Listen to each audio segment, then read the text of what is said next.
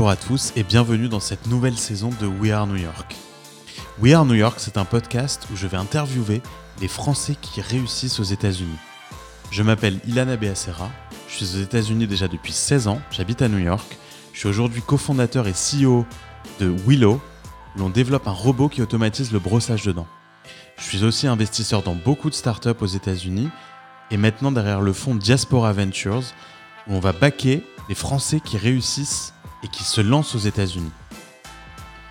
We Are New York, la saison 1, c'était beaucoup d'interviews exceptionnelles d'entrepreneurs à succès comme Jonathan Benamou de PeopleDoc, Jonathan Cherky de Content Square, Emmanuel Chalit de Dashlane et plein d'autres.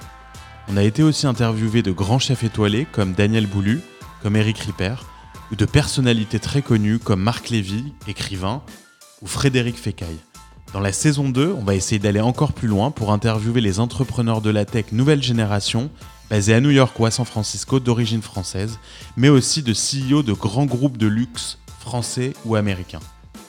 Alors restez en ligne et à très bientôt sur We Are New York.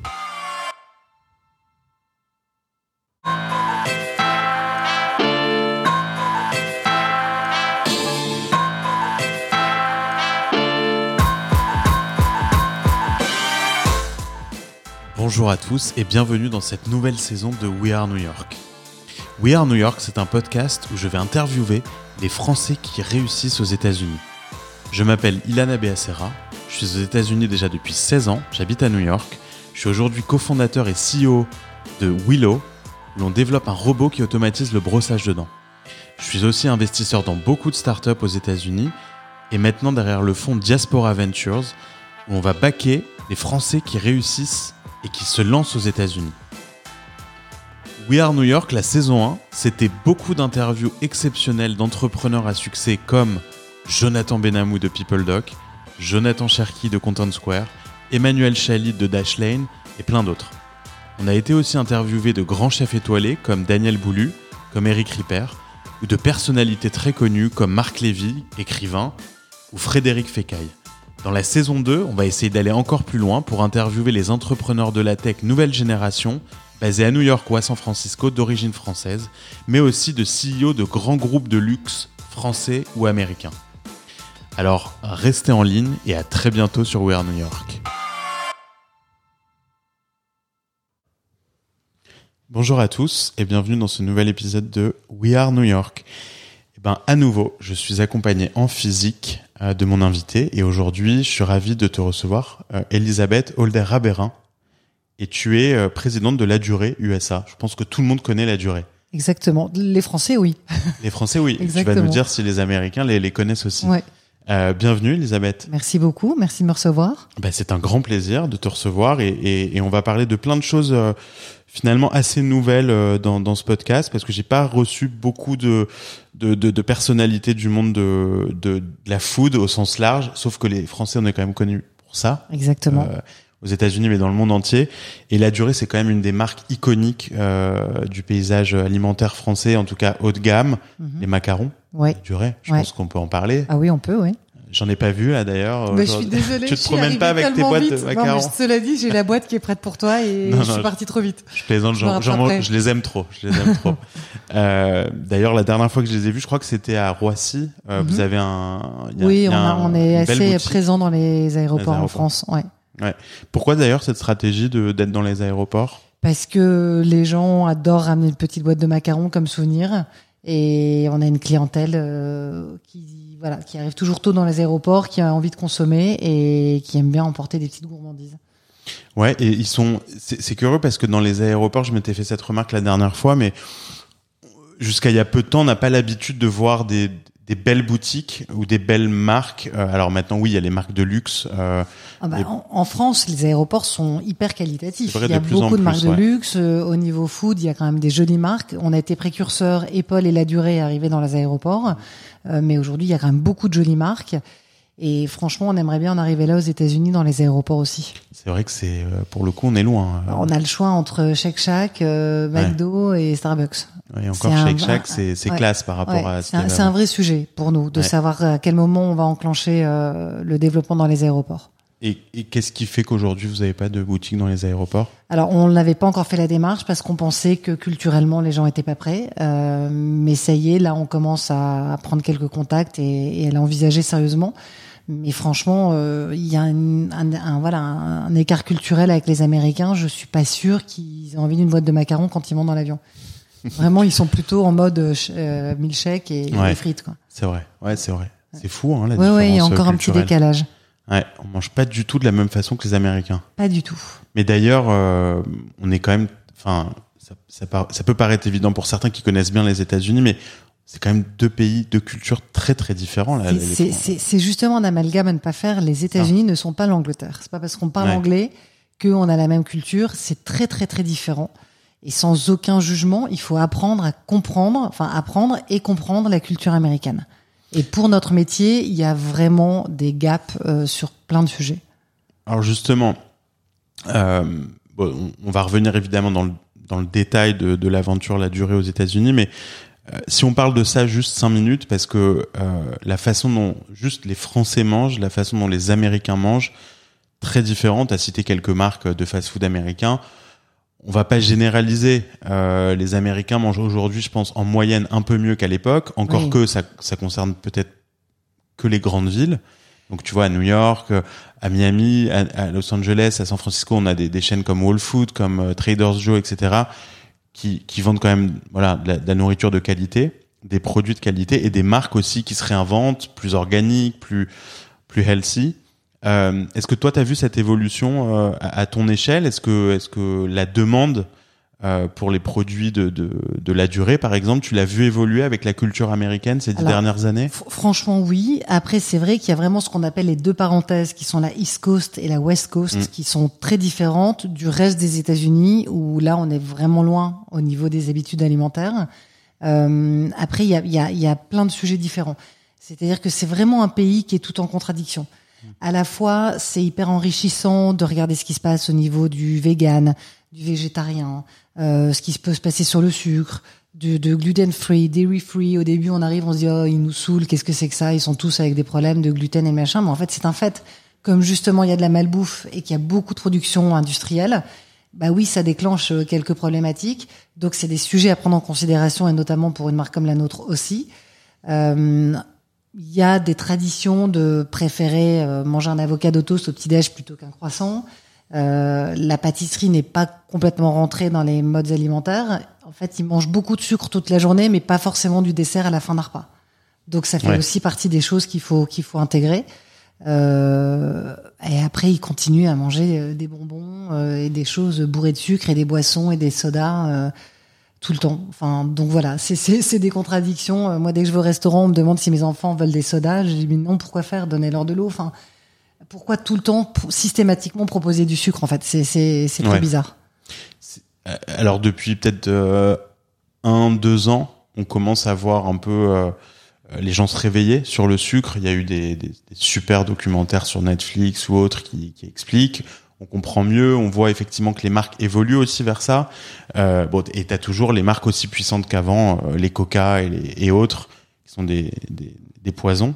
euh, oui, qui essayent de se réinventer. C'est intéressant parce que hier j'avais une Ah ouais. conversation sur Coca. Ils font du Coca zéro, sans sucre, sans ça, édulcorant. Ouais. Ils commencent à parler aux influenceurs. Enfin voilà, il y a tout, Mm. tout un sujet euh, par rapport à eux aussi.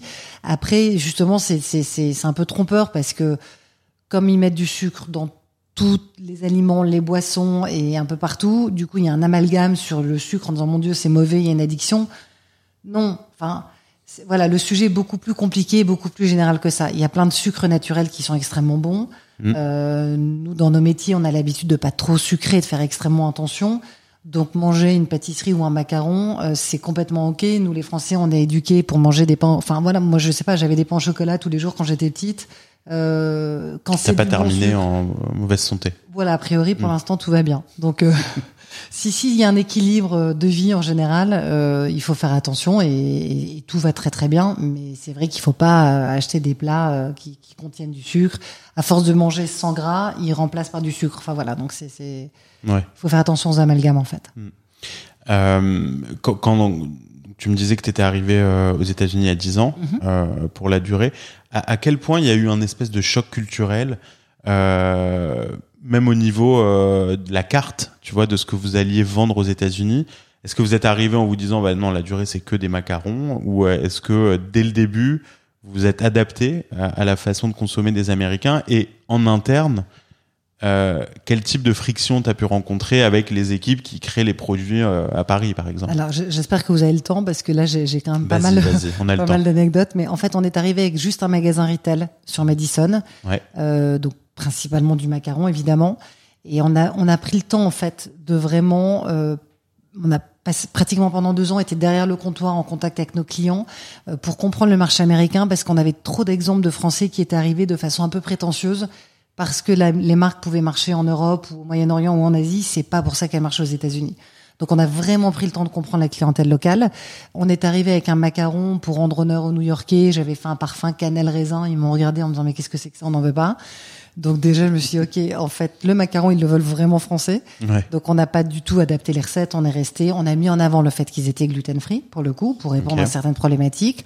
On a développé aussi des macarons dairy free donc un peu plus euh, aux confitures. Euh, et deux ans après on a ouvert notre restaurant Asso.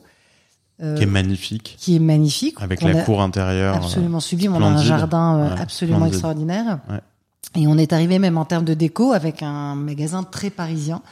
Et là, les New-Yorkais, enfin les New-Yorkais, les Américains sont arrivés en disant oh là là, il y a des moulures, il y a des rideaux, c'est très très chic, c'est magnifique. On revient, on reviendra pour célébrer, on reviendra pour un anniversaire. Et on leur disait mais non, on est un salon de thé, c'est ok, c'est juste une pâtisserie. Donc on envoyait un message de quelque chose de très sophistiqué, peut-être un peu cher, alors que pas du tout. Et culturellement, je me suis rendu compte qu'en fait, c'est vrai que en France, dans n'importe quel café, c'est, enfin, c'est fréquent de voir des moulures ou des éléments de décoration.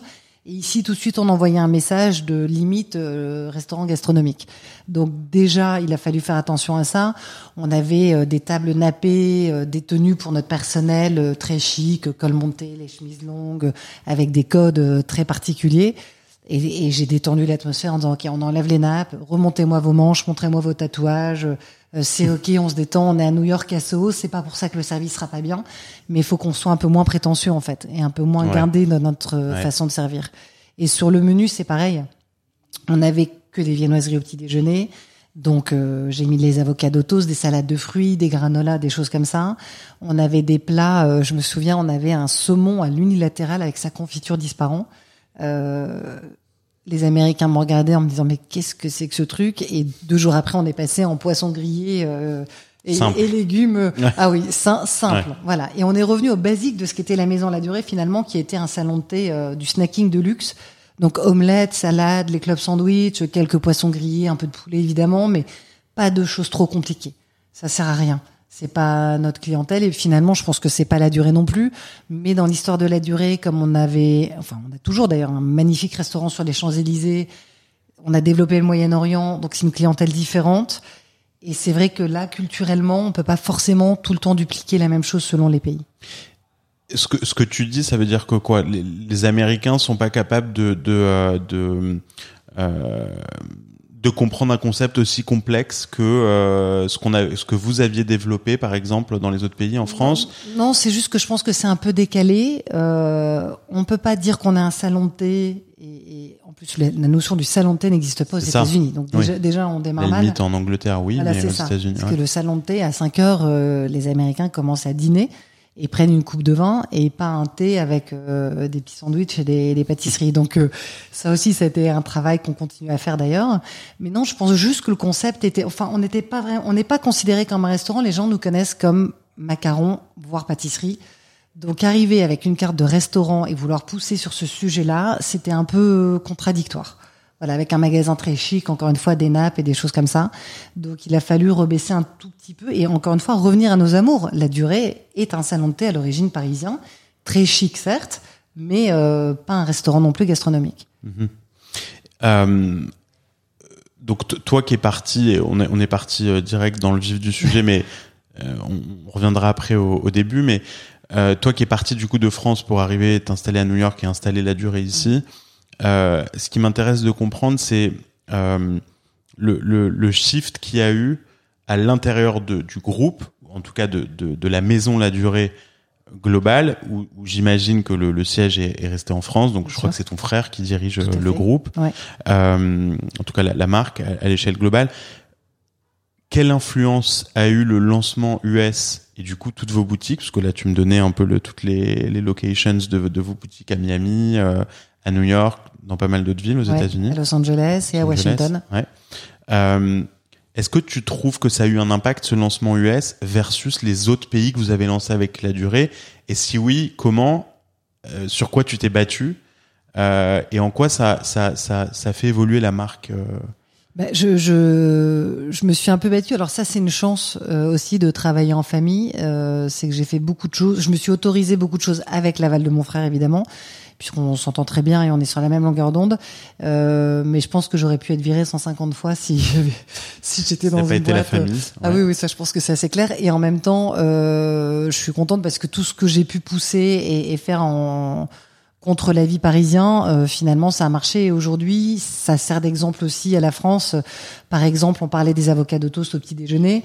Euh, Ils l'ont mis en France ils l'ont mis en France. Évidemment, je l'ai fait avec une base de brioche la durée pour garder l'ADN de la maison. Mais du coup, ça cartonne et c'est aujourd'hui mondialement sur les cartes euh, la durée. Euh, mettre des frites euh, au menu, ça a été un scandale pas possible parce qu'à l'époque, on avait des pommes pont neufs, donc des choses euh, très sophistiquées. Qu'évidemment les Américains peuvent pas comprendre, qu'en plus la qualité de la pomme de terre qu'on a sur place ne permettait pas de de- d'avoir. Euh, après, il suffit de prendre un joli gobelet argenté de le présenter joliment, mais il n'y a pas de raison qu'on puisse pas avoir des bonnes frites. Même pour le coup, les restaurants gastronomiques aujourd'hui servent des frites. Mais ça a été un vrai choc culturel à Paris. Euh, donc ça fait partie des, des sujets comme ça. Il y en a, il y en a beaucoup en fait. Il y, en, il y en a beaucoup. Donc on pourrait presque écrire un livre entier de recettes euh, de, de, de ce qu'on a fait aux États-Unis, l'omelette blanche par exemple, les, les, les pokéballs. Euh, Ah, vous faites des Pokéballs on fait, on fait des pokéballs, Ah ouais, ouais. qui est un peu une façon revisitée de faire des salades un peu plus complètes. Enfin, moi, je suis partie de l'idée de me dire que d'abord, on a une clientèle très féminine. Euh, donc on a envie de plats euh, végétariens ou de, de salades, mais pas forcément. Les salades qu'on avait étaient peut-être un petit peu trop classiques et ennuyantes. Mmh, ouais. Et puis aussi, en même temps que, nous- enfin, tu vois, depuis dix ans, l'ère du digital et des réseaux sociaux a évolué et on communique par l'image.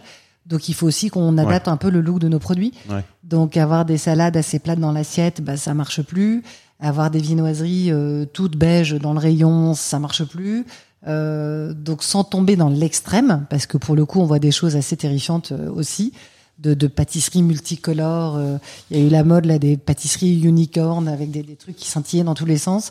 Euh, d'a- D'abord c'est pas des produits naturels et surtout ça correspond pas à l'ADN de la marque. Donc faut trouver la bonne balance, mais quand même c'est important de faire évoluer aussi nos gammes en prenant en considération ce sujet de communication. Ça, c'est hyper intéressant parce que euh, je crois que je lisais que la durée, c'était une marque euh, qui existe depuis 150 ans. 160 l'année prochaine. Ouais, donc euh, depuis très longtemps. Ouais. Euh, que vous avez racheté le groupe familial, on va y revenir Oui. au groupe familial, mais euh, que vous avez racheté en 96. Oui. Euh, et, et, et tu me parles de réseaux sociaux et tu me parles de faire évoluer la marque euh, bah, en fonction des nouvelles attentes, des nouveaux clients que vous avez. Les États-Unis aussi, ça vous a, j'imagine, poussé. Euh, Est-ce que toi, tu as travaillé pour la durée euh, avant d'arriver aux États-Unis? Non. que Tu as commencé euh, l'expérience la durée aux États-Unis? T'es venu commencé- lancer. Oui, alors après la durée, euh, c'est comme Astérix, je suis un peu tombée dedans euh, en étant petite, euh, faisant partie effectivement du groupe familial. C'est, c'est, sans être complètement intégrée dans la marque, euh, évidemment, euh, j'étais quand même pas très très loin. Euh, et quand on est arrivé il y a dix ans, euh, j'ai voulu ouvrir, ouvrir les réseaux sociaux et le compte Instagram parce que ça n'existait pas. Et là aussi, typiquement, Paris m'a dit mais pas du tout, c'est pas du tout la durée. J'ai dit mais vous comprenez pas, j'ai pas le choix sur le marché américain, je ne peux pas avoir de compte Instagram, ça n'est pas possible. Et encore aujourd'hui, alors c'est tout un débat, les réseaux sociaux, c'est et, et encore une fois, il n'y a pas de solution. Mais c'est vrai qu'il y a un décalage culturel entre la façon dont on communique euh, en France ou aux États-Unis. Il y a un petit retard. Il y a un décalage. Il y a un décalage. On est encore très institutionnel en France et on fait très attention à l'image. Et aux États-Unis, on est beaucoup plus euh, sur de l'expérience et, et à échanger et à reposter peut-être aussi l'expérience de nos clients et à être beaucoup plus en communication avec eux, euh, à utiliser des stories, ce qui n'est pas forcément le cas en France. Enfin voilà, on a un petit décalage. Euh, quand t'arrives, toi, il y a, y a 10 ans, et, et je me mets à la place de, de tous ceux qui imaginent un jour euh, ouvrir un restaurant à New York, ouvrir une pâtisserie, euh, euh, ouvrir une chaîne, qui Mhm. ont déjà quelque chose en France. Euh, on le disait avant d'enregistrer, mais souvent on arrive avec nos gros sabots et, et on se dit voilà, on a de, on a les moyens financiers par exemple d'ouvrir quelque chose Mhm. et puis euh, ça va être facile, on va trouver un lease euh, sur la 5e avenue, on va embaucher des gens, ça va être facile. Euh, les Américains vont venir chez nous parce qu'on a un peu bon en fait ça, ça Oui. se passe pas du tout comme ça. Non Euh, bah justement, reviens sur ça et, euh, et raconte-nous un peu les débuts. Quand tu arrives, c'est quoi tes six premiers mois? C'est quoi ta première année? Sur quoi tu butes? Qu'est-ce que tu comprends pas aux États-Unis? Euh, Quels sont les challenges en fait de Bah, dé- déjà, le premier challenge, c'est- juste d'ouvrir un, un- techniquement parlant, d'ouvrir un magasin, Ouais. de trouver l'espace et de, de, de trouver des gens pour faire les travaux et de trouver tous les prestataires de services euh, à tes côtés. Combien de Ouais. temps ça te prend? Comment tu fais? Comment ça a été un accouchement de 9 à 12 mois à peu près. Euh, et c'est compliqué parce qu'encore une fois, on est dans un pays où on n'a pas les règles du jeu. Donc Mm. il faut oublier un peu ce qu'on sait de la France et repartir et se faire conseiller, être très bien entouré. euh, et notamment d'un très bon avocat, parce que ça c'est très important, et de comprendre les règles du jeu, que ce soit dans la construction, que ce soit par rapport aux lois, que ce soit par rapport à tout ce qui est les règles d'hygiène, etc. aux États-Unis, les ressources humaines qui n'ont rien à voir, mais absolument rien à voir avec la France. Par exemple? Bah par exemple, euh, je dirais que les Français on est très euh, multitask et on a tendance à s'éparpiller, mais à toucher à beaucoup de choses, et les Américains sont très monotâches. Donc ils vont être excellents dans ce qu'ils font, mais un commercial ne va faire que du commercial. Un vendeur va faire que, d'ailleurs dans les restaurants on le voit, dans les services, il y a la personne qui apporte l'eau, il y a la personne qui prend Ouais. la commande, il y a la personne qui arrive avec l'assiette. Enfin, nous ça nous rend dingue parce qu'on est habitué à la polyvalence, mais c'est culturellement comme ça. Pourquoi ils font ça enfin, Ils sont éduqués comme ça. Ouais. J'avais discuté avec un, un, un- un garçon qui travaillait, qui était euh, dans le recrutement, un Français, et à l'époque je cherchais quelqu'un au niveau commercial. Et euh, il me disait alors Elisabeth, c'est pas compliqué. Si tu cherches un Américain, c'est trois personnes. Si tu cherches un Français, tu peux éventuellement t'en sortir avec une personne. Parce qu'entre la personne qui doit s'occuper des clients corporate ou bien du B2B ou bien euh, des événements, voilà, c'est pas le même profil. Un Français peut être polyvalent, les Américains non. C'est encore une fois sans jugement, ils sont formés comme ça. Donc euh, voilà, il faut juste le savoir. Et après, il y a toutes les règles d'embauche. Et quand on recrute, quand on, on se sépare d'une personne aussi, euh, on se dit toujours que c'est très facile, qu'on peut de sortir les gens du jour au lendemain. Ah bah oui, mais attention aux conséquences. Alors Ah. par exemple, t'en as eu déjà des, des, des... Ah bah par exemple à cas Madison, euh, notre vendeuse, je me souviens très bien, était portoricaine. Euh, on a eu un problème, on s'est rendu compte qu'elle volait, et qu'elle faisait des échanges marchandises avec certains de ses clients, caméra à l'appui, etc. Euh, et elle a, a anticipé et nous a accusé de, de, de discrimination, sachant que son manager était portoricain aussi. Et, et, et, et, et tout ça, on, on- ici, il part du principe Ouais. que tant qu'on n'a pas prouvé le contraire, c'est Oui. elle qui a raison. Et C'est l'inverse de la France. Incroyable. Et ça te prend beaucoup d'énergie, ça te prend beaucoup d'argent. Et malheureusement, très souvent, il faut plier en faisant un chèque, en disant, OK, bah, tant pis, elle prend 1000, 2000 dollars. Mais ce qui nous, euh, nous rend complètement dingue. Mais sinon, c'est un, une dépense de temps et, et d'énergie et d'argent pas possible, quoi. Donc ça c'est important aussi parce qu'on a l'impression effectivement comme tu le disais Ah ouais. en France on a l'impression qu'aux États-Unis on peut embaucher virer euh, c'est facile c'est non, mais... non c'est pas si simple C'est pas si simple. Faut faire attention. Mm. Il faut faire, ouais, très attention. Faut connaître les règles du jeu local. quand tu cherchais par exemple ton ta première boutique donc tu disais que c'était Madi- sur Madison Mhm. Avenue euh, c'était difficile de la trouver cette cette boutique? Il y avait pas d'emplacement? C'était très cher? C'était quoi le Non, c'est pas c'est quoi les challenges du retail euh, tu vois à New York les, les sachant les loyers, les loyers sont, Ouais. sont- enfin, encore plus depuis dix ans. C'est-à-dire que depuis dix ans, les loyers ont augmenté, les frais de personnel ont augmenté, donc ça devient de plus en plus compliqué de tenir des retails. Euh, donc il faut vraiment faire des analyses euh, à l'ancienne, d'aller sur les trottoirs, de regarder le trafic, qui passe, à quel moment, à quelle heure, qui sont les clients potentiels, etc. euh, de bien étudier la concurrence et de prendre le temps. Notre, notre métier de base, c'est d'être commerçant en fait. Donc t'as beau avoir une marque euh, qui est successful et qui a déjà son magasin, on s'en fout, on reprend from scratch, on est dans un marché qu'on ne connaît pas, on fait comme le premier magasin d'il y a 25 ans, on se met devant l'emplacement, tu calcules avec ton petit euh, ton petit système là dans la main euh, et t'observes et tu, tu et tu regardes et tu prends le temps. Comment vous comment vous scalez vos, vos, vos opérations retail aux États-Unis? C'est-à-dire à quel moment vous décidez de commencer à en ouvrir un deuxième, un troisième, d'aller dans d'autres villes? Euh, Alors, il y a pas, y a, je pense pas qu'il y ait de règles. Euh, nous, on a pris le temps d'aller lentement parce Mhm. qu'encore une fois, on avait un petit peu peur du marché. Donc, premier magasin Madison. Euh, on a eu la chance d'avoir une très belle couverture presse, mais il faut savoir qu'il y a des Américains qui faisaient la queue parce qu'ils avaient entendu parler, euh, ils avaient vu un article. Et, et encore une fois, d'où l'intérêt d'être vraiment sur le terrain et d'être en contact avec les, les clients. Mais ils me disaient, là, du what Macaroon ouais. Enfin, tu vois, ils y allaient parce qu'on leur avait dit d'y aller, mais là, du what ils, Enfin, tu vois, la durée... D'abord, ils, savent, pas, d'abord, ils savent pas le dire. Ouais. Ouais. D'abord, ils savent pas le dire, ils comprenaient pas qui on était, ce qu'on était, puis après, voilà, faire de la communication, faire comprendre. Euh, on a la chance d'avoir des, des, des, des, Américains connus qui adorent la maison et qui du coup sont des ambassadeurs naturels, organiques. Ça, c'est pour nous important en tout cas. Euh, après, pareil, il y a tout le débat est-ce qu'on paye des influenceurs, pas des influenceurs? Enfin bon, voilà, nous, nous, c'est pas notre truc, mais ça existe. Euh, après, avoir un, un restaurant euh, ça a toujours été une volonté, ça nous semblait tout à fait opportun. Donc on y est allé, on a la chance d'avoir un très beau restaurant, effectivement. Euh, et puis après, on est allé sur Los Angeles. Euh, et voilà, il y a des choses qu'on ferait pas pareil. Euh, Los Angeles, on a décidé de faire appel à India Madavi, qui est une sublime décoratrice et j'adore son travail, mais parce que justement, on trouvait que le magasin qu'on avait ouvert à Sceaux était un peu trop classique. Mm et peut-être qu'il fallait faire quelque chose de plus contemporain. Et là, pour le coup, on a fait peut-être trop contemporain et trop décalé. Du coup, les clients reconnaissent pas forcément la marque. Donc, il y a, y a, plein de cas de figure comme ça. Où puis chaque État ici, c'est comme un pays en fait. Ouais. Le pays est tellement vaste, c'est comme si euh, on avait l'Europe entière. Donc, euh, chaque État, il faut se reposer la question culturellement, qu'est-ce que les gens consomment, comment ils les consomment. On sait qu'à Los Angeles, il n'y a pas de trafic. À Miami, ils sont plus sur de la consommation euh, tout de suite euh, sur place, mais pas forcément sur du cadeau. Donc voilà, c'est Washington, c'est encore autre chose. Donc c'est chaque nouvelle ouverture est une nouvelle expérience.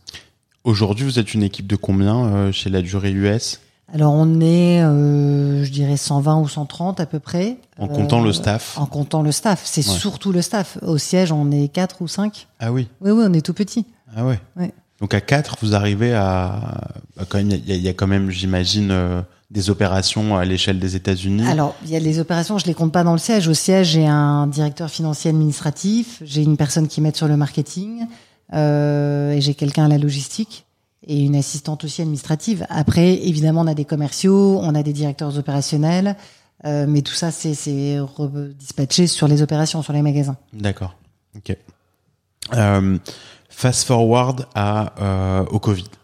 Mm -hmm. Donc forcément impacté, j'imagine. Ah ou violemment, même. voilà, ouais. violemment. Ouais. Et puis en plus, j'imagine que la partie euh, euh livraison euh, de la durée euh, via les plateformes Seamless et, et compagnie, donc les équivalents Ouais. de Deliveroo et autres, pas forcément votre ADN. Alors, de base. On, on, était déjà dessus, ça fait partie des sujets. On se dit on y va, on n'y va pas, on peut pas lutter contre parce que c'est dans les habitudes alimentaires. En même temps, par rapport à l'image, est-ce qu'on a envie de vendre du macaron?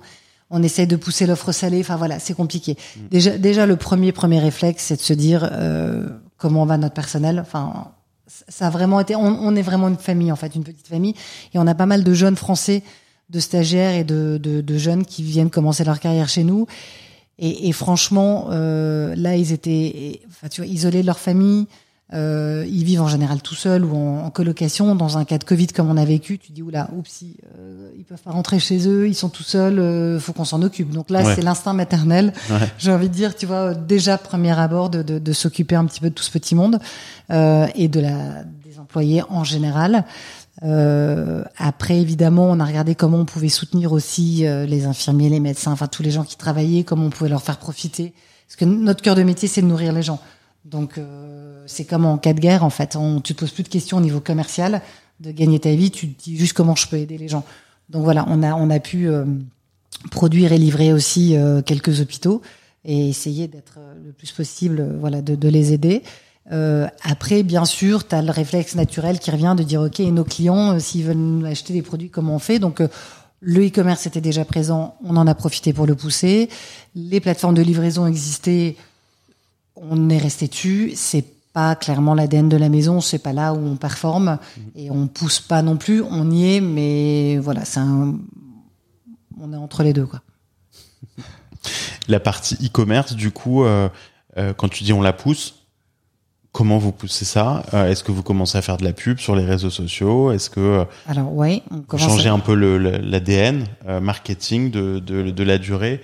Alors, on a juste adapté un peu les packaging parce qu'on est sur des produits qui sont quand même délicats et avec des durées de vie très courtes. Donc, on a des packaging aujourd'hui qui nous permettent de livrer les macarons, de les shipper euh, dans tous les États-Unis. Donc oui, on communique sur les réseaux sociaux, on pousse avec des Google Ads et tous les outils qui vont bien euh, au niveau digital. Euh, et on, a encore de la marge devant nous, donc ça c'est sympa. C'est une aire de jeu assez sympathique. Là, tu, trouves qu'il y a un potentiel de, croissance qui est encore Mais très oui, parce que du, coup, ça nous ça nous fait réfléchir aussi à des gammes de produits qu'on peut peut-être développer plus sur le digital, à des partenariats particuliers. euh, Donc euh, ça nous ça nous permet de continuer. Et moi, j'adore avoir des challenges et, et se poser les questions sur les gammes de produits. Oui. Tu me disais avant qu'on enregistre que euh, pour parler de la partie retail et Covid, euh, qu'il y a vos deux magasins de Miami Mhm. que vous avez transformés, en tout cas en, de, en Ouais. propre, à, à des franchises. Oui. Tu peux expliquer un peu ça? Pourquoi? Comment? Euh, bah parce que tout simplement, encore une fois, le pays est très très grand et que avoir des équipes opérationnelles qui se baladent partout, on, peut le faire, mais c'est pas forcément ce qui est le plus efficace. Et surtout, on a des partenaires locaux qui sont bien plus efficaces que nous et bien plus implantés. Donc euh, finalement, c'est plus intelligent d'avoir les gens qui connaissent leur ville et la communauté locale euh, que nous à distance où on va avoir un petit peu plus de mal à gérer. Donc la question s'était posée. Moi, je voulais pas les fermer. Je trouvais ça dommage parce que c'est des magasins qui marchaient, mais pas aussi bien qu'on aurait voulu. Et euh, voilà, on a la chance d'avoir un réseau et de bien connaître les gens. Et à Miami, notamment, on avait le magasin à Aventura Mall euh, qui était prêt, qu'on devait ouvrir avant le Covid, qui du coup, évidemment, était tout neuf dans son écrin et qu'on n'avait pas encore eu l'occasion d'ouvrir. Et euh, tout simplement, on a discuté avec les propriétaires du mall qu'on connaît bien, en disant écoutez, voilà, on a ce magasin qui est tout beau, tout propre. euh, vous avez dans le temps géré aussi des franchises d'autres euh, marques alimentaires. Est-ce que ça vous intéresserait? Au moins, vous êtes chez vous, vous gérez, vous nous aidez. Et puis voilà, c'est un mariage euh, qui se passe pour l'instant très très bien. Ils nous ont présenté, tu vois, un plan de développement. Ils sont ils sont plus efficaces. Ils connaissent parfaitement la Floride. Ils ont toutes les portes d'entrée. Donc ça nous permet de développer plus vite et plus intelligemment. Il y a donc dans, dans le groupe euh, Holder, Mhm. euh, t'as Paul Oui. aussi, et Paul aussi est passé par euh, un système de franchise, non, de, de Paul euh, Alors à Miami, si mes souvenirs sont Paul, bons. on a commencé par Miami, qui est une franchise. Ensuite, on a développé en propre euh, Washington, Boston. Euh, et là, on est repassé en franchise. En fait, ça fait partie des, des, des, des complications euh, de dupliquer un concept français où je pense qu'on aurait pu faire mieux et prendre un petit peu de recul. Euh, typiquement, et on a eu la même problématique chez la durée, les Américains le matin vont chercher un café. Les Français le matin vont chercher un croissant. Ouais. Si nous, on a des magasins où tu vends des croissants sans montrer que tu fais du café emporté, ils viennent pas forcément chez toi pas. chercher un petit déjeuner. Donc, en termes de concept, juste, on aurait fait des comptoirs où tu montres que tu fais de la boisson et c'est pas euh, au sous-sol, on va le chercher, on met cinq minutes. C'est à la Starbucks, quoi. Ouais, voilà, à Starbucks. Starbucks. à la française, tu vois, Ouais, mais ça, ça. fait partie des choses euh, Mhm. avec du recul, clairement, qu'on ferait différemment. Euh, et Paul, je pense qu'on on s'est peut-être pas forcément posé suffisamment la question. Euh, et puis encore une fois, c'est une boîte qu'on gère de la France, même s'il y a des équipes locales. Il y a un moment, voilà, soit tu donnes les moyens, soit Ouais. tu donnes pas les moyens, mais faire les choses entre les deux, c'est compliqué. C'est, c'est très important. Je sais pas si on, ceux qui nous écoutent réalisent l'importance de ce que tu dis euh, pour euh, pour des Français qui arrivent aux États-Unis. Quand on parle d'arriver avec ses grands sabots, etc., c'est peut-être ça aussi de se dire, euh, bah, les Américains ne prennent pas le petit déjeuner comme ça. On va leur montrer c'est quoi le petit Oui. déjeuner à la française. Sauf qu'en fait, les Américains, tu leur montres rien. Mais ils ont pas envie de Ils changer. ont exactement. À ils l'inverse, Starbucks est arrivé à Paris. euh, Ils ont mis beaucoup de temps à, et pourtant c'est Starbucks. Ils ils ont mis beaucoup de temps à, à exister, à être Ouais. rentables, parce qu'ils sont arrivés avec leurs gros sabots, avec du sabot, avec Américain. du café euh, Ouais. américain. Et nous, les Français, on a dit merci, on voudrait un café français ou italien, s'il vous plaît. En plus, vous nous vendez rien à manger le matin. On n'a pas du tout envie de manger des muffins, on voudrait des croissants. Et ouais, et encore que la différence avec un Starbucks qui arrive en France, c'est que c'est une marque américaine, qu'on est tellement influencé par la culture américaine, comme les McDo, etc. Oui, mais ça a fait marrer les millenniums. Ouais. Mais ils sont restés Les trois heures autres, chez Starbucks avec le wifi et un café parce qu'ils ont pas le, Ouais. tu vois, ils ont pas beaucoup d'argent à consommer et c'est pas ça qui a aidé Starbucks à gagner de l'argent. Non, mais du coup, c'est vraiment c'est vraiment important de comprendre à quel point il faut s'adapter aux États-Unis plus que demander aux États-Unis de s'adapter à Ouais. nos cultures. Tu changes pas les gens culturellement. Non, mais C'est surtout un aux peu États-Unis. prétentieux, quoi. Ouais. Par exemple, j'ai- enfin, des anecdotes comme ça, j'en ai plein, mais j'avais fait un dîner euh, à Los Angeles avec une femme entrepreneur qui avait l'habitude, enfin, qui a toujours l'habitude de voyager en Europe, tu vois, qui est cultivée, donc qui a un lifestyle un peu, un peu quand même euh, pas que américain. Très gentiment, elle avait fait un dîner autour de moi pour célébrer justement l'arrivée de la durée. Je lui avais dit, t'inquiète pas, je ramène les desserts. Donc je lui avais fait toute un, une farandole de gâteaux, tous individuels, tu vois, pour que ce soit hyper joli. Déjà, à la fin du repas, tu quittes le dîner. C'est-à-dire que tu sors de table avant le dessert. Bon, déjà, tu dis, OK, c'était un peu étrange. Nous, on aime bien avoir une mise en scène, tu vois, un peu, un peu jolie pour le dessert. Donc, tu te retrouves dans le salon autour d'une table basse. Et là, elle ramène... Euh, le plateau de dessert, elle avait mis toutes les pâtisseries individuelles sur le, la même assiette, déjà découpées en quatre. Et là, tu dis, OK, euh, bon, alors. Il y a du travail. Il y a du travail. Est-ce qu'on peut discuter? Et tu vois, du coup, c'est sympathique parce qu'on a eu cet échange. J'ai dit, mais pourquoi tu fais ça? Qu'ils te plaisaient pas, mes gâteaux, ils étaient pas beaux. Et, et, voilà, et on discute. Et elle me dit, mais non, mais je ne savais pas. Je dis mais non, mais en France, c'est chacun. Après, on peut partager, mais il faut que ce soit joli. Puis il y a tout le côté, tu vois, un peu lifestyle, etc., qui va avec ça. Et, et, et voilà, encore une fois, on va pas les changer. Il faut juste comprendre comment ils fonctionnent. Mm-hmm. Je pense que c'est important. Ouais. Et alors, juste pour terminer sur cette euh, sur cette partie de la durée, si tu as un seul conseil à donner à quelqu'un qui va faire comme ce que toi tu as fait il y a 10 ans, c'est-à-dire de ramener une marque française aux États-Unis, c'est quoi? Euh, d'observer, d'apprendre, euh, de redescendre en bas de l'échelle parce que de toute façon il y a un moment où je pense qu'il n'y a pas de meilleure leçon que ça et de pas oublier encore une fois que notre métier principal c'est d'être commerçant. Donc retourner derrière le comptoir, euh, toujours toujours être euh, vraiment ouvert, ouvert d'esprit mais ouvert tout court d'avoir de garder cette hauteur entre guillemets d'observer et, et, et d'être au cœur du produit, au cœur du marché. Enfin, tu vois, tous les jours, je passe dans le magasin, t'observes les clients, t'écoutes les vendeurs. Enfin, vraiment, quoi. Faut jamais perdre de, de, de vue ce, ce, notre cœur de métier. Faut arriver humble. Hyper humble. Et mm. puis, c'est, enfin, tu vois, moi, moi, je dis toujours que mon cadeau, c'est de voir nos clients sourire. Et si le client est mécontent, on a déjà eu un client, une fois, il a croqué dans le macaron, il me l'a rendu, il me dit, c'est, c'est pas bon. Bah bien sûr, monsieur, je suis désolée. Enfin, tu, voilà, tu, tu... Ah, moi, je pense à ma grand-mère. J'ai vécu mon enfance euh, chez ma grand, enfin chez ma grand-mère. Je passais beaucoup de temps chez elle et elle vivait au-dessus d'une boulangerie Paul et je traversais la boulangerie pour aller chez elle. Et du coup, euh, j'ai beaucoup été en contact avec les commerçants et, et, je pense que notre métier est le même en fait, malgré le digital et malgré tous les changements. Euh, notre métier, c'est de vendre des produits frais au bon moment à la bonne personne. Alors tu, tu, parles de ta grand-mère, donc c'est du coup le, le, le bridge idéal vers le, le, second gros sujet dont je voulais discuter avec toi. Donc toi, tu fais partie d'un groupe familial, tu travailles ouais. pour la famille, en gros, donc mm -hmm. euh, groupe Holder. Mm -hmm. Il y a plusieurs marques dedans, ouais. dont Paul et La Durée. Ouais. Il y en a d'autres. Il y a Château Blanc, qui est une marque euh, industrielle plus en B2B. Mm ok, et c'est tout il y avait Saint-Preux, qui a été euh, la marque sur laquelle je me suis un peu fait mes armes, qui était euh, aussi un concept de boulangerie euh, mais, mais, plus de produits, justement, des produits Château Blanc qu'on utilisait, donc c'était un terminal de cuisson, plus que du pain frais. D'accord. Mais toujours finalement dans le même écosystème, même registre, ouais. ouais. même registre.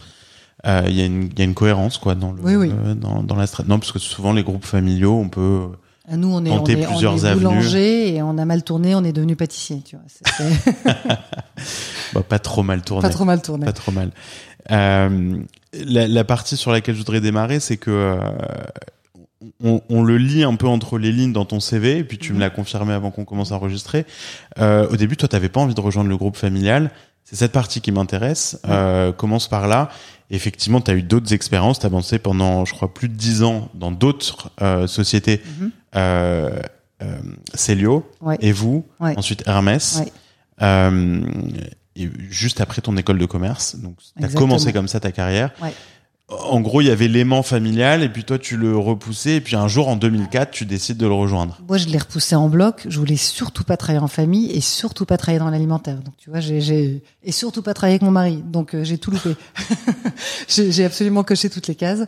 Pourquoi euh, ton, mari travaille euh, ouais. dans le ouais, groupe ouais. familial aussi Ok. Et je l'ai rencontré chez Hermès. Et il, ah. il m'a suivi dans le groupe familial okay. et on a, on a, on a construit la durée aux États-Unis ensemble. Et il vient depuis deux jours, donc c'est tout frais de sortir de la durée USA pour ah monter oui. son propre business. Donc c'est c'est tout nouveau. Euh, non, moi j'ai vu mes parents travailler ensemble et je m'étais juré de jamais travailler avec mon mari. Euh, je voulais pas travailler en famille parce que j'ai deux grands frères, je suis la petite sœur, la seule fille, la petite dernière dans une famille un peu macho avec des égos euh, certains. Euh, et j'avais besoin d'exister, de me construire euh, différemment. Et j'adorais la mode. Et j'ai toujours fait beaucoup de stages, et notamment dans la mode. Et naturellement, je me suis orientée euh, sur ce sujet-là. et c'est vrai qu'au bout d'un moment, T'as pas, alors déjà, tu as la pression de ton père qui t'appelle à peu près 12 fois par jour en disant euh, quand est-ce que tu viens, quand est-ce que tu viens. Ils avaient besoin de toi? Pas du tout. Euh, mais papa, euh, on a été élevés, tu sais, en regardant Dallas euh, à la télé, et le principe c'était qu'il fallait qu'on construise un empire familial et qu'on travaille tous ensemble. Donc c'était le schéma, le, le schéma qui s'était fixé. Et puis pour lui, c'était un aboutissement, je pense clairement. donc en dehors de ces coups de fil quasi quotidiens. Euh, c'est vrai qu'un jour tu te réveilles en disant ok, euh, j'ai pas envie qu'un jour il soit trop tard et de pas avoir eu l'opportunité d'être formé par mon père en l'occurrence et ma famille en général. Euh, j'ai quand même un outil de travail merveilleux.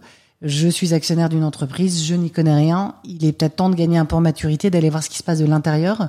Après, ça me plaît, ça me plaît pas, je repartirai sur autre chose, mais au moins je saurai de quoi je parle. Donc à un moment, tu te résignes tu te résignes. J'ai été un petit peu aidée euh, dans mon expérience professionnelle avec des gens autour de moi qui me disaient euh, qu'est-ce que tu fous là, va bosser chez ton père. Donc il y a un moment où tu dis bon bah finalement peut-être pourquoi pas euh, voilà. Mais j'ai quitté la maison Hermès euh, enfin j'adorais cette maison et encore aujourd'hui je, je, je, suis fan. Et en fait tout ça n'est pas un hasard. C'est-à-dire que tout ce que j'ai appris chez Hermès c'est pressé alors ce qui est assez amusant c'est que Grossman c'était deux frères donc chez Célio et vous c'était deux frères euh, Hermès, euh, une maison familiale, et moi je suis dans une maison familiale avec deux frères. Enfin, tu vois, donc euh, il y a quand même pas beaucoup de hasard. et tout ce que j'ai appris chez Hermès, la culture du luxe, de l'artisanat, m'aide au quotidien chez la durée aujourd'hui. C'est une évidence.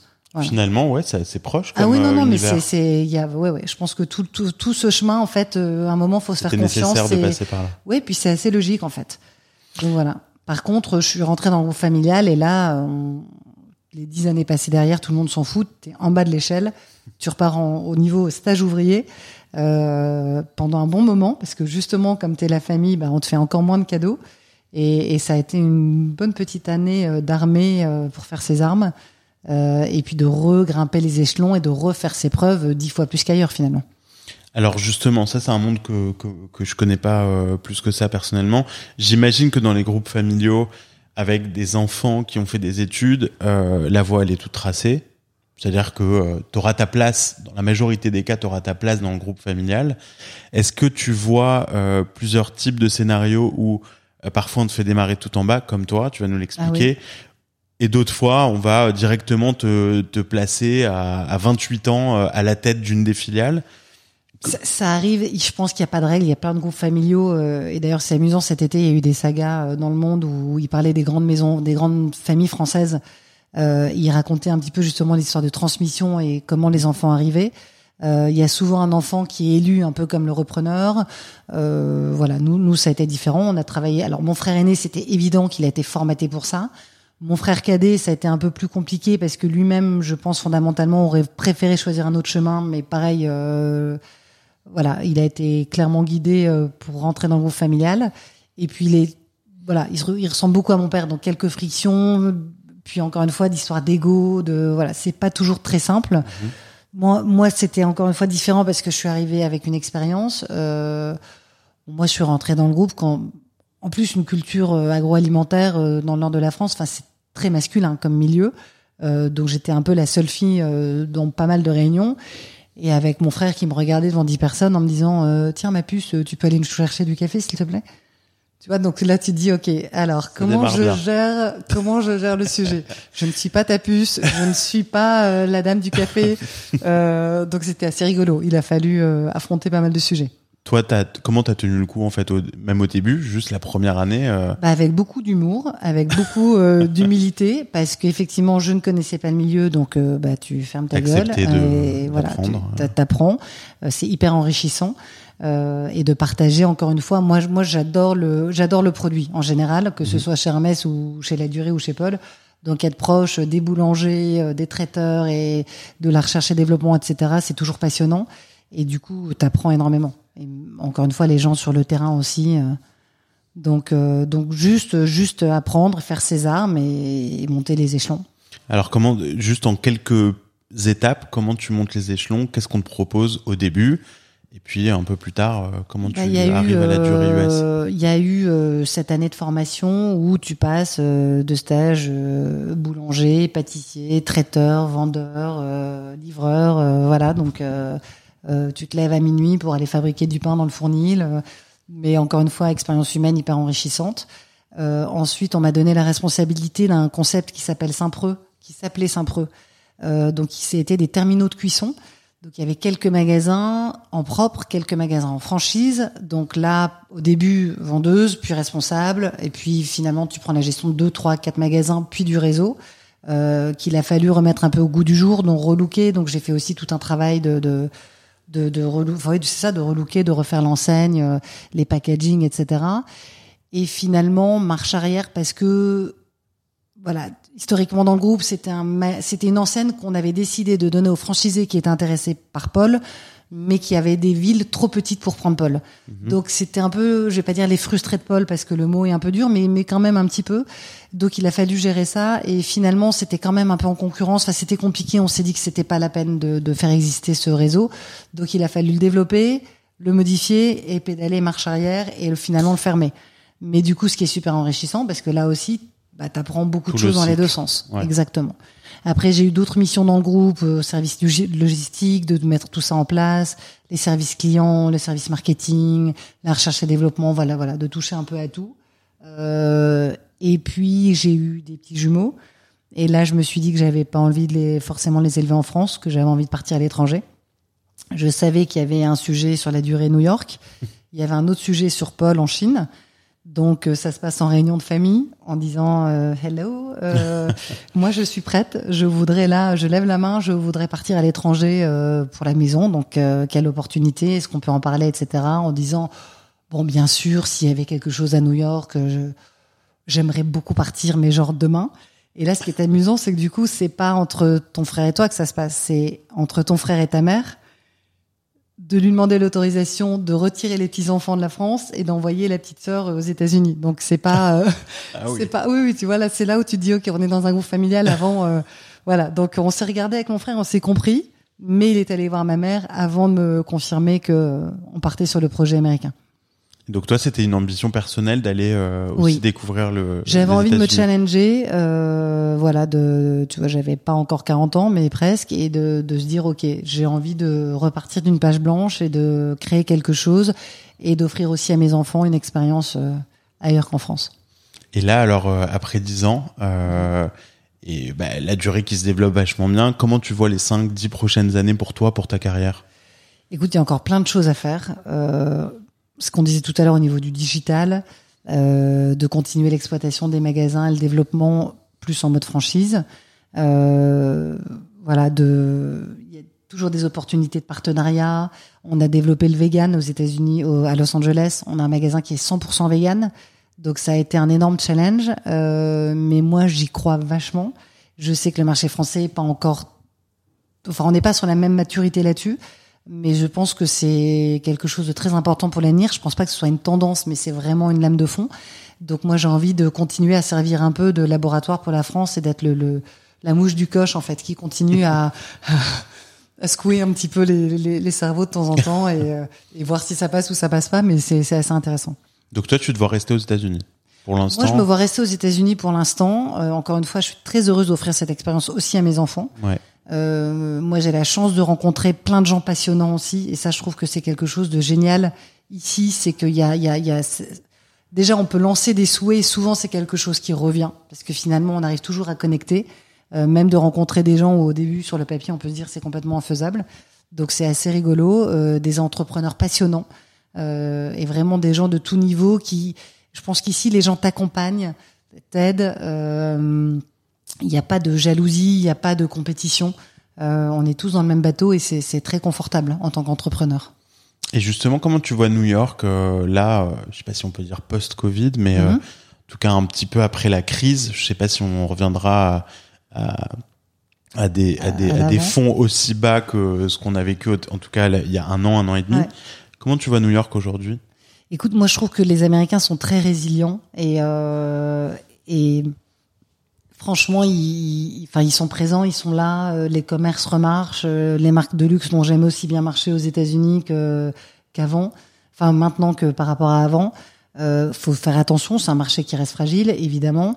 Mais non, je trouve que ça reste assez dynamique. Alors, il y a un problème clairement par rapport au, retail pur. Il y a beaucoup d'emplacements vides. On sait qu'aux États-Unis, euh, l'immobilier c'est très compliqué. Les les enfin les, les landlords préfèrent avoir des emplacements vides que de baisser leur loyer.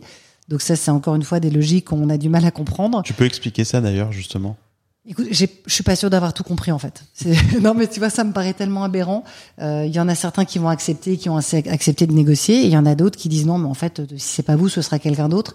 Et je pense qu'en fait, ça, ça dévalorise leurs biens s'ils acceptent de baisser les loyers.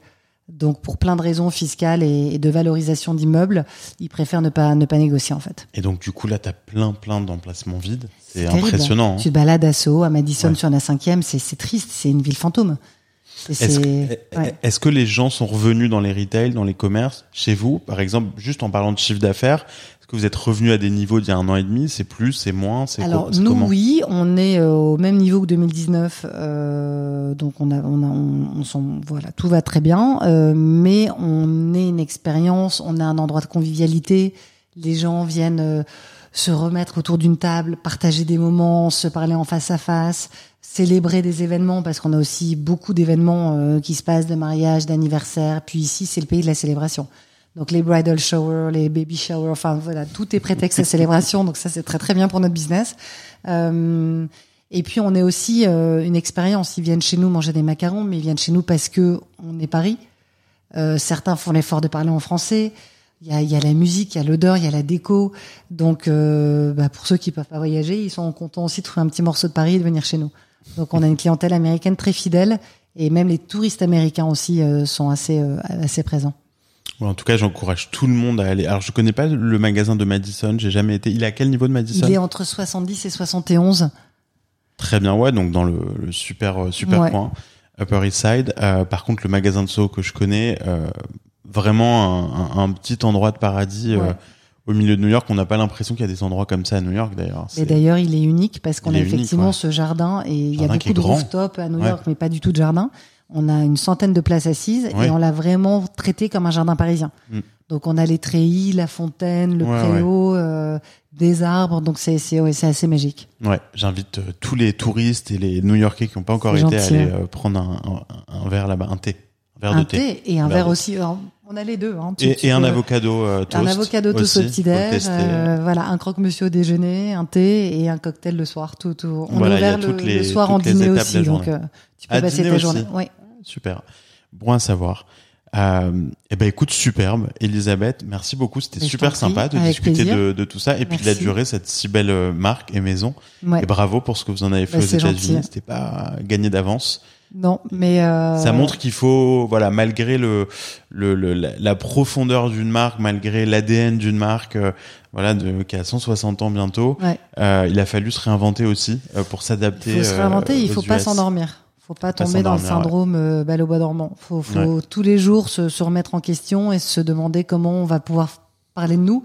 Encore une fois, euh, on sait que ici, euh, c'est les marques à la mode. Tout d'un coup, il va y avoir tel produit à la mode. On parlait tout à l'heure des, des, des viennoiseries multicolores. on en voit partout.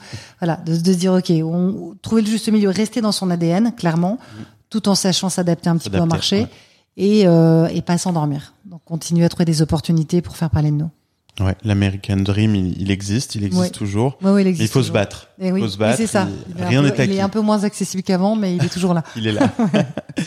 Super. Ben merci beaucoup Elisabeth Bah, pour euh, pour cette heure passée ensemble et puis euh, bah, bon vent euh, pour le, le reste des aventures de la durée Bah, et autres euh, du Et groupe autres. Holder aux États-Unis et ailleurs. Merci beaucoup. Merci à toi. À bientôt à tous dans un prochain épisode de We Are New York.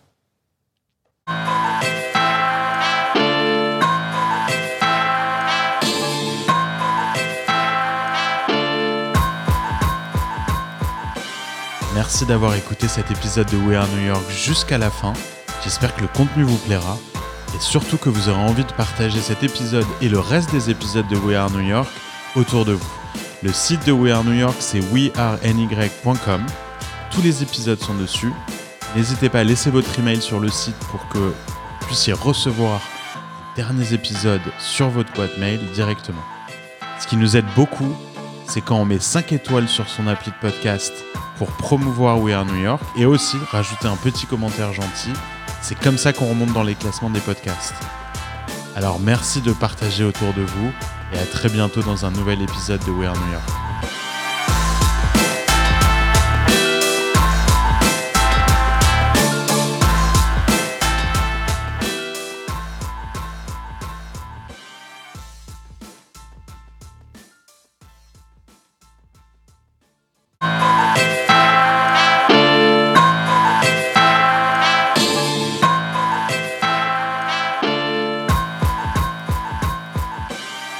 Merci d'avoir écouté cet épisode de We Are New York jusqu'à la fin.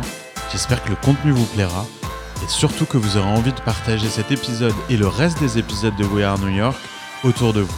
Le site de We Are New York, c'est weareny.com. Tous les épisodes sont dessus. N'hésitez pas à laisser votre email sur le site pour que vous puissiez recevoir les derniers épisodes sur votre boîte mail directement. Ce qui nous aide beaucoup, c'est quand on met 5 étoiles sur son appli de podcast pour promouvoir We Are New York et aussi rajouter un petit commentaire gentil. C'est comme ça qu'on remonte dans les classements des podcasts. Alors merci de partager autour de vous et à très bientôt dans un nouvel épisode de We Are New York.